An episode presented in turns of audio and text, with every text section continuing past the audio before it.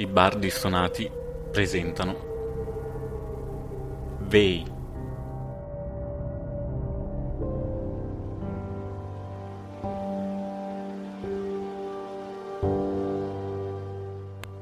Capitolo 3 Guerra.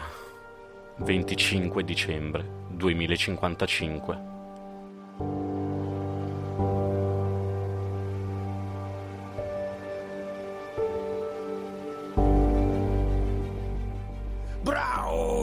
Fai fuoco di copertura! Ordinò il sergente maggiore. Adam corse dietro il primo angolo disponibile poco più in là rispetto alla squadra che era alle sue spalle. Abbassò il visore notturno e con estrema calma prese la mira appoggiando il mirino appena sopra lo stesso. Il raggio infrarosso non aveva ingombri davanti a sé, producendo così una linea retta lunga circa un chilometro. Chiuse l'occhio sinistro e con il destro cercò di mettere ancora meglio a fuoco. Dall'ombra, delle sagome iniziarono a correre a tutta velocità verso di loro. Le esplosioni del suo scarro iniziarono martellanti a spezzare la tensione del silenzio.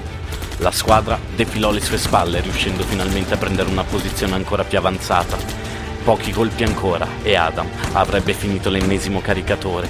I bossoli, cadendo in terra, crearono un tappeto di ottone e un odore forte di polvere da sparo riempì i suoi polmoni Ora, sergente! Ora!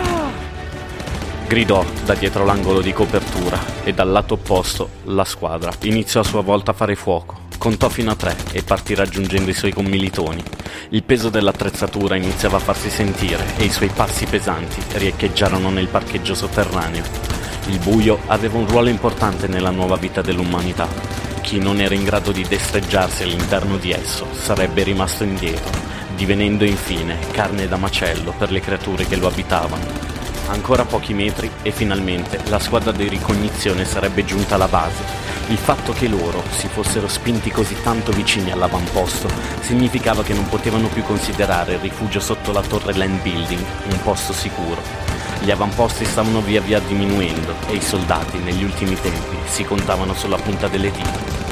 Erano ormai dieci anni che era caduta quella maledetta cometa, dando inizio all'inferno. L'umanità, dopo pochi anni, aveva cominciato a cercare rifugio nel sottosuolo. Le gallerie della metro erano divenuti veri e propri nascondigli e i bunker di sicurezza delle grandi aziende, piccoli avamposti armati. La società era piombata nel caos più assoluto erano nate fazioni armate, mentre altre, come le piccole, decidevano di vivere alla giornata, se così si poteva definire, un mondo in cui non esisteva più il ciclo notte e giorno. Le creature iniziarono ad emettere grida agghiaccianti. Pian piano la piccola squadra di uomini stava per essere circondata. Adam mise mano al tattico che indossava recuperando una granata frammentazione. La guardò per pochi secondi, perdendosi nel caos mentale che quella situazione aveva instillato in lui poi una voce lo smosse, intimandogli fretta. Allora, Brown, muoviti! Non abbiamo tutto il giorno! Lancia quella dannata granata e filiamocela da qui! L'uomo rinsavì, prese la spoletta dell'ordigno e con un sorriso di sdegno lanciò l'oggetto in direzione del gruppo più numeroso delle bestie del buio. Appena rilasciata, i sei corsero al riparo dietro la saracinesca alle loro spalle vi si lanciarono direttamente dentro e questa, in breve con un tonfo assordante, si richiuse. All'esterno la granata esplose fragorosamente incurvando la lamiera della Claire verso l'interno. Il sergente Hathaway si alzò di scatto dirigendosi verso Adam, lo prese dalle spallette del tattico e in un moto di rabbia lo spinse contro il muro. Merda Brown, ancora qualche secondo ci sbranavano. Cosa cazzo ti passa per la testa? Lo lasciò cadere e Dan allontanò Hathaway dal povero Adam che sembrò impassibile agli insulti del superiore. Addirittura egli si alzò voltando le spalle al sergente e lanciò il suo fucile in terra, come a volersi liberare dallo stress in quel gesto inconsulto. Poi proseguì scendendo le scale che portavano al seminterrato dell'edificio. Da lontano ancora si sentiva sbraitare il sergente che stava imprecando e insultando Adam in tutti i modi possibili. L'uomo fece però spallucce e si dileguò nell'ombra della tromba delle scale, ripensando alla giornata trascorsa. Era Natale e si era ripromesso di non alterarsi con nessuno. Alla fine la missione era stata un successo e quella sera i sopravvissuti al rifugio Len avrebbero potuto festeggiare, nonostante in realtà in quella situazione la voglia di festeggiare di tutti i presenti era praticamente inesistente. Adam bussò alla porta rossa che dava accesso al bunker e il clangore della serratura rimbombò sulla tromba delle scale. Un uomo, dalla lunga barba nera e ben piazzato, lo accolse con un mezzo sorriso. Giornataccia Brown? E di conseguenza lui, con un cenno della testa, gli fece capire che ci aveva preso in pieno. Prima di lasciarlo ai suoi affari, chiese: Hathaway e gli altri stanno bene?